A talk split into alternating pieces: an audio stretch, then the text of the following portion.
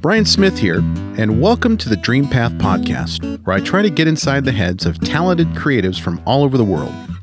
My goal is to demystify and humanize the creative process and make it accessible to everyone. Now let's jump in. Jason Moore, welcome back to the Duocast, brother. I'm glad to be back, Brian. So we're recording here from beautiful Selah, Washington. And it's cold too. No, it's, it it's not that cold, is it? Uh, yeah, it's getting there, man. We're down in the 30s now. You know the snow's coming. I know it. I can feel it. Yeah. Yeah. So, uh, what'd you think of Darren Bruce? Guy's a firecracker. Firecracker indeed. Oh my God. He was uh, pretty knowledgeable about a lot of stuff. And, and in particular, we talked a lot about copyright law and publishing rights. And I learned a lot from that episode just listening to him. Me too. I didn't realize there were so many steps you had to go through to, to stream video and music. And Yeah, I think it's a great episode for anybody who's in a creative space where you're going to be streaming anything. right. Um, if you're going to be on Instagram and playing a song, you're like, here, here's a cover of um, an Eagles tune or whatever you're doing that is performance based. It's a great episode to listen to because it's like a primer on copyright law It is. Yeah. and licensing. And I'm a lawyer. You know, I, I didn't have a clue of what he was talking about. so I learned a lot. Um, he's not, not an attorney, but he has a lot of experience in this space. hmm And uh, I liked his energy. Oh, he's, yeah, it's crazy energy. Yeah, it's kind of like Wolfman Jack, or I don't know what what type of energy that guy has, but it's a very kinetic experience to talk to that guy. Oh, yeah. Very enthusiastic about the, the space that he is in. Definitely very passionate. Yes. Another thing that I liked about that episode is that I learned something about a creative space that I had really not a lot of knowledge about before, and that's DJ music or DJ performances. Yeah. And I really didn't even know what DJing was until I talked to Darren. Right. I mean, I kind of did. I looked at his podcast and I understood what a DJ like. Go to Vegas and you know you see a DJ up on the stage and you know you kind of understand what's happening there. But really, there's a lot more to it. It's a lot more complex than just what it appears to be right. on the outside looking in. right. And originally, you know, a DJ, a disc jockey, the term that kind of came about in the 50s when they used to spin records on the radio. But uh, the DJ of today takes that another step further by, you know, mixing it with various sounds into other songs and kind of morphing everything together. And it's it's pretty entertaining. Electronic music is pretty entertaining. Yeah, my point of reference was Steve Aoki. Uh huh. Yeah, I saw that documentary a couple years ago, Right. and I was like, "What? What is this guy a musician? No, Nope. just using other people's music. So what is he? Does he write songs? Does he? And I think, like you're you're describing, there's a hybrid of people that take other people's music and they splice them together in ways that are unique, hmm uh, unique to their creativity, their sensibility. Right. Um, and then you have folks that emerge, like Steve Aoki, as stars. Yeah.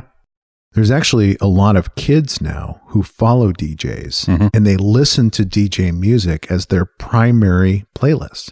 Right. And they're not listening to bands anymore. I know it's weird. They're going straight to DJs. And I'm not going to fight it. I'm not going to argue with them. Okay. There's no sense in trying to, to talk them out of this madness because um, they are finding their own way Mhm. in, in their musical world. And I think it's a great thing. Oh, I do too. And I mean, those guys are skilled. I mean, that is an art form. I've tried to do it. I can't do it. I mean, it's something that you'd have to really be dedicated to to learn. Now, I was a DJ. Well, I was too, but it was a different type of DJ. I was a wedding DJ. And w- wedding DJs, there's a certain amount of, um, I don't know, there, I, I, I- I hesitate to call it power, but influence Right. that you have when you're a DJ. And you know this from the radio world, yeah. That there's a certain amount of celebrity that you at least perceive is happening there. It feels like it. Yeah. Yeah, because people are listening, they're calling in. Uh, and when I was a wedding DJ, I just had fun because it was always a party atmosphere. Oh, for sure. But when you get to pick the playlist hmm and you know that the next song that you're going to pick is going to be a hit and pe- it's going to bring people out on the dance floor and it's going to get people moving, there's a certain amount of power and influence that you feel. It starts to get to your head. It does a little bit. yeah. And you're like, wow, look at, look what I can do here. I'm going to turn on Bob Seger's old time rock and roll and watch what happens. And people will just hit that dance floor, man. White people just come out in droves. they love that shit. yeah. Yeah. Well, um, that was fun. Yeah, I'm glad you liked it. So, uh, we had a comment come in on a YouTube video. Uh, we post all of our episodes on YouTube, by the way. Mhm. And, and that's thanks to Jason and his hard work, because not only does Jason edit each of the episodes from an audio standpoint, he puts them into video format and in terms of the duocasts that we do Yeah, I make a slideshow. Yeah. makes a slideshow, puts them up onto YouTube because that's how some people actually listen to their music and listen to their podcasts is Mhm. YouTube. Um, and then we have a um, a really great editor out of Argentina named Zio Screen who usually does our YouTube videos for the interviews, Yeah. the Zoom videos. But anyway, Jason, uh, you posted our recap of Kylie Rothfield Yep. takeaways from the 2020 election, comfort content, chess drama. We were talking about the Queen's Gambit show That's on right. Netflix and everything. And, you know, when comments come in, sometimes we'll get comments from bots, or sometimes folks will comment who maybe know the guests or something like that. But here we had a really sweet comment that came in uh, from Michelle Fortier. And, and uh, here's what it said I had the best time listening to you two this morning incredibly rich, warm, concerned, rational world citizens with so much depth and integrity. Much thanks for elaborating on vital current events that surround us and reminding us to be safe and enjoy the simple things, such as Queen's Gambit, easily the finest show of the year. You just might be dueling my son soon via chess.com. Watching good films, old and new these days, cultivates a sense of well being like nothing else. Love and good tidings from Yakima, Washington. Great work. Nice. Exclamation point. That is nice. Yeah. I, I love getting feedback from listeners. It's, uh, Especially positive feedback. Yeah. yeah, we don't see a lot of negative feedback. No. no, But, you know, if you got negative feedback, send it our way. sure. You know, we're doing something wrong. We get it, get something wrong. It's, you don't like the sound of the audio or, you know, the episodes are too long or something's boring or you're offended by something. Let us know. Well, we did have the Joan Jack comment. That was, but that wasn't really, I didn't really find that negative too much. No, no, More it- educational than it anything. is. It's a teaching moment. Yes. Sometimes men just need to be told what's right and wrong. I think that a lot of men need to be taught that. Yeah. And Yeah. we need to be open to hearing that. Absolutely. Put our egos aside. We have a lot of women in our lives. Not that I didn't mean it like that. I have daughters. I have a wife. Yeah. So yeah, it's all learning experience, you know. Right. Another thing I've been thinking about, Jason, is um, we've been talking, texting actually back and forth about some website updates that I'm doing. And one of the things that I've done is update my homepage Uh-huh. to kind of reflect the, the rebranding that we did and the new colors and the logo and whatnot. And part of that rebranding and part of that revamping of the homepage has involved writing up a biography of me. Oh yeah. You know, there's an about section about the host, about Brian. And I was texting you and I said, dude, this is really hard. Yeah. I'm so focused in my job of finding out someone else's story. And I'm so focused in my podcast of finding out other people's stories. Like, where do they come from? Right. How did they get here? How did they become successful? What were their motivations? What were their inspirations? And um, I was complaining to you in my text message about how long this was taking, how hard it was. And I, I loved your response. You said, It's really hard for me too. I don't like my story. I don't. I mean, I like certain aspects of the story. There's a lot of you, you you find you take a lot of different directions in your life, personal choices, and sometimes you don't make the right choice, and you got to live with that. Right. and that that could have repercussions that could last a lifetime. I'm not saying I've never I've never done anything terrible, but you know, I mean, everybody we all have. I think some of us have regrets in some ways. All And of then- us do. Yeah, Oh, man. And then you know, you just got to move on from it and go forward with it. And yeah, I'm in a good place in my life right now, Yeah. but I don't know about sitting and writing a bio. Hmm. I don't know. Looking looking inward to yourself and finding all of that and bringing it out for everybody to to hear. I don't know. It's agonizing Uh huh. to to look inward, the navel gazing, whatever you want to call it, like just and trying to figure out what's inside there. How did I get here? Mm-hmm. What are the choices I made to get here? That's tough. Mm-hmm.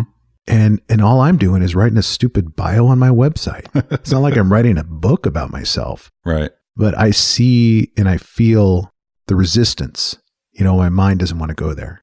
And maybe it's because, like you're saying about your story, maybe I don't like my story. And that's a really profound way to put it. So I'm glad you told me that and you showed me that vulnerability. I don't like my story. So let's keep this conversation going and figure out why that is down the road. We don't have to knock this out tonight. This isn't going to be a therapy session for us. Right. but over time, we need to figure out why don't we want to reveal our story? What are we afraid of? Well, I, I, another part of it is, is I think a lot of it's boring. I think it would be boring to other people. Yeah. My story. And, uh, you know, one thing I said to you in our text exchange was that um, even though it sounds cliche and trite to say, one thing I found as a lawyer who discovers other people's stories, it really doesn't matter where someone comes from. They could come from a very colorful background they could have been raised by a pack of wolves, or they could have grown up with a silver spoon in their mouth as a trust fund baby. Mm-hmm.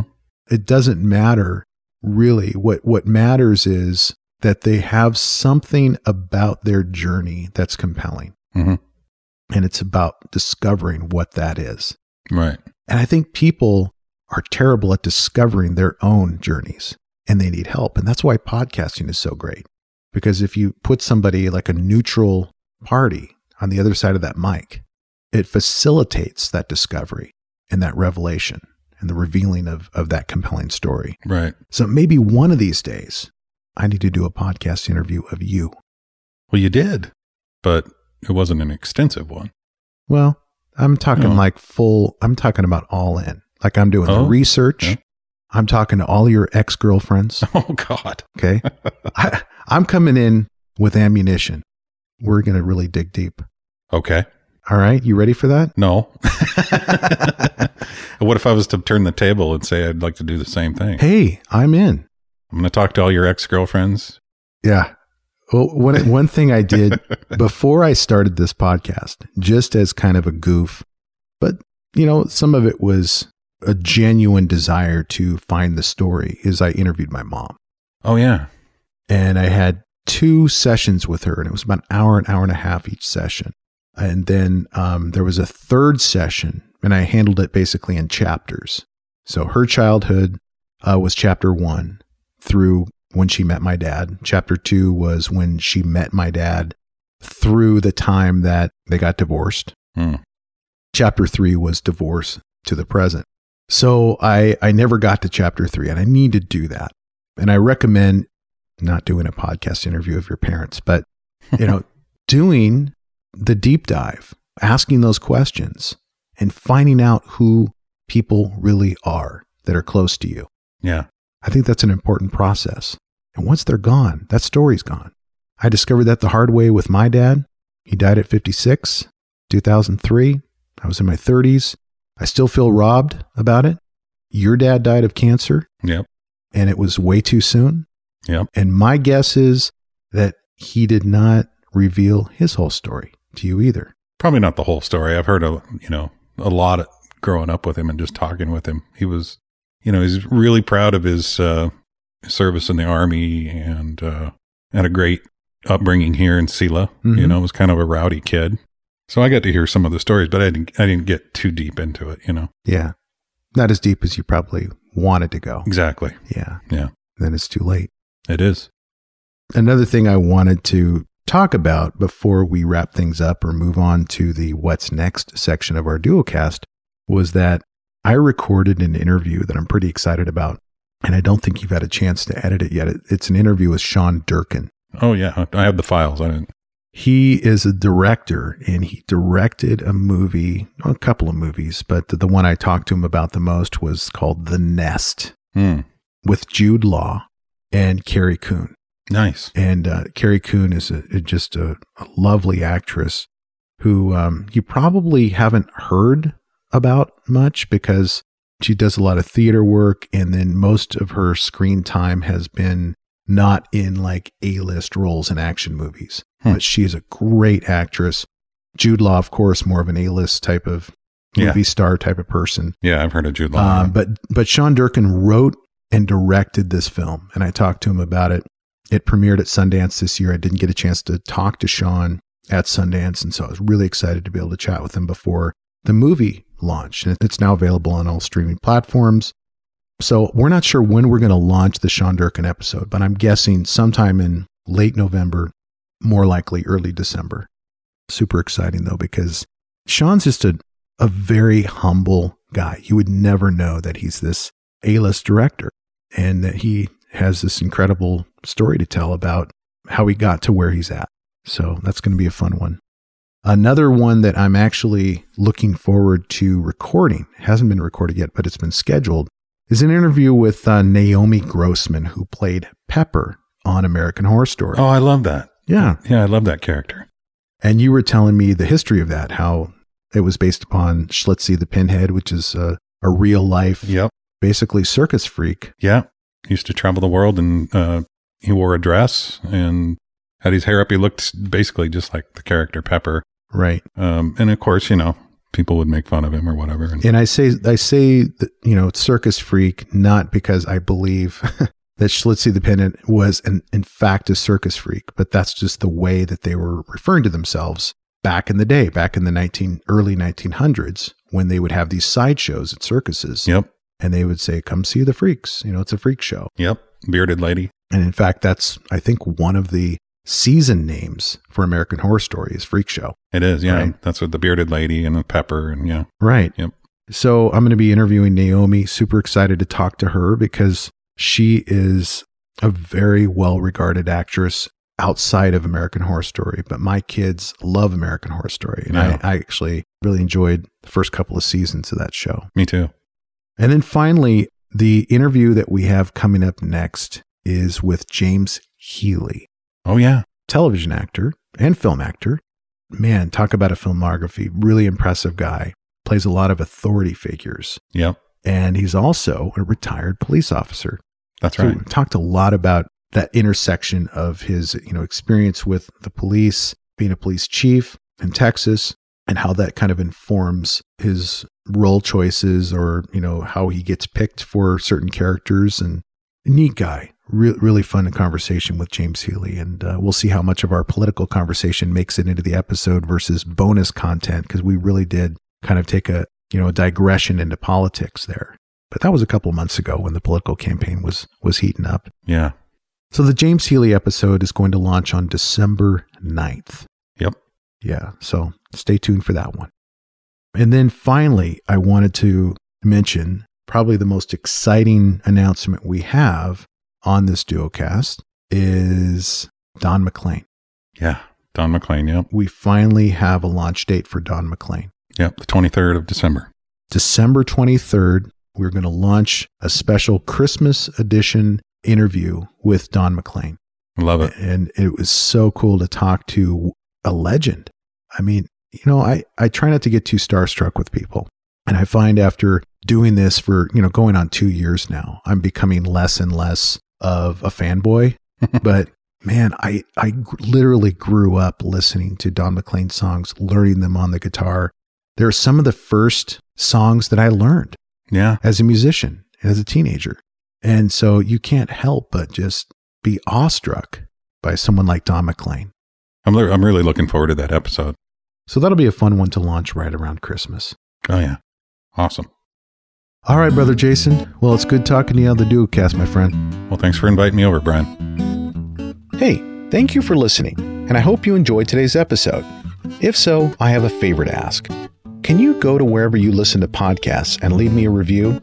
Your feedback is what keeps this podcast going. You can also check us out on Instagram, Twitter, and Facebook with the handle at DreamPathPod. And as always, go find your dream path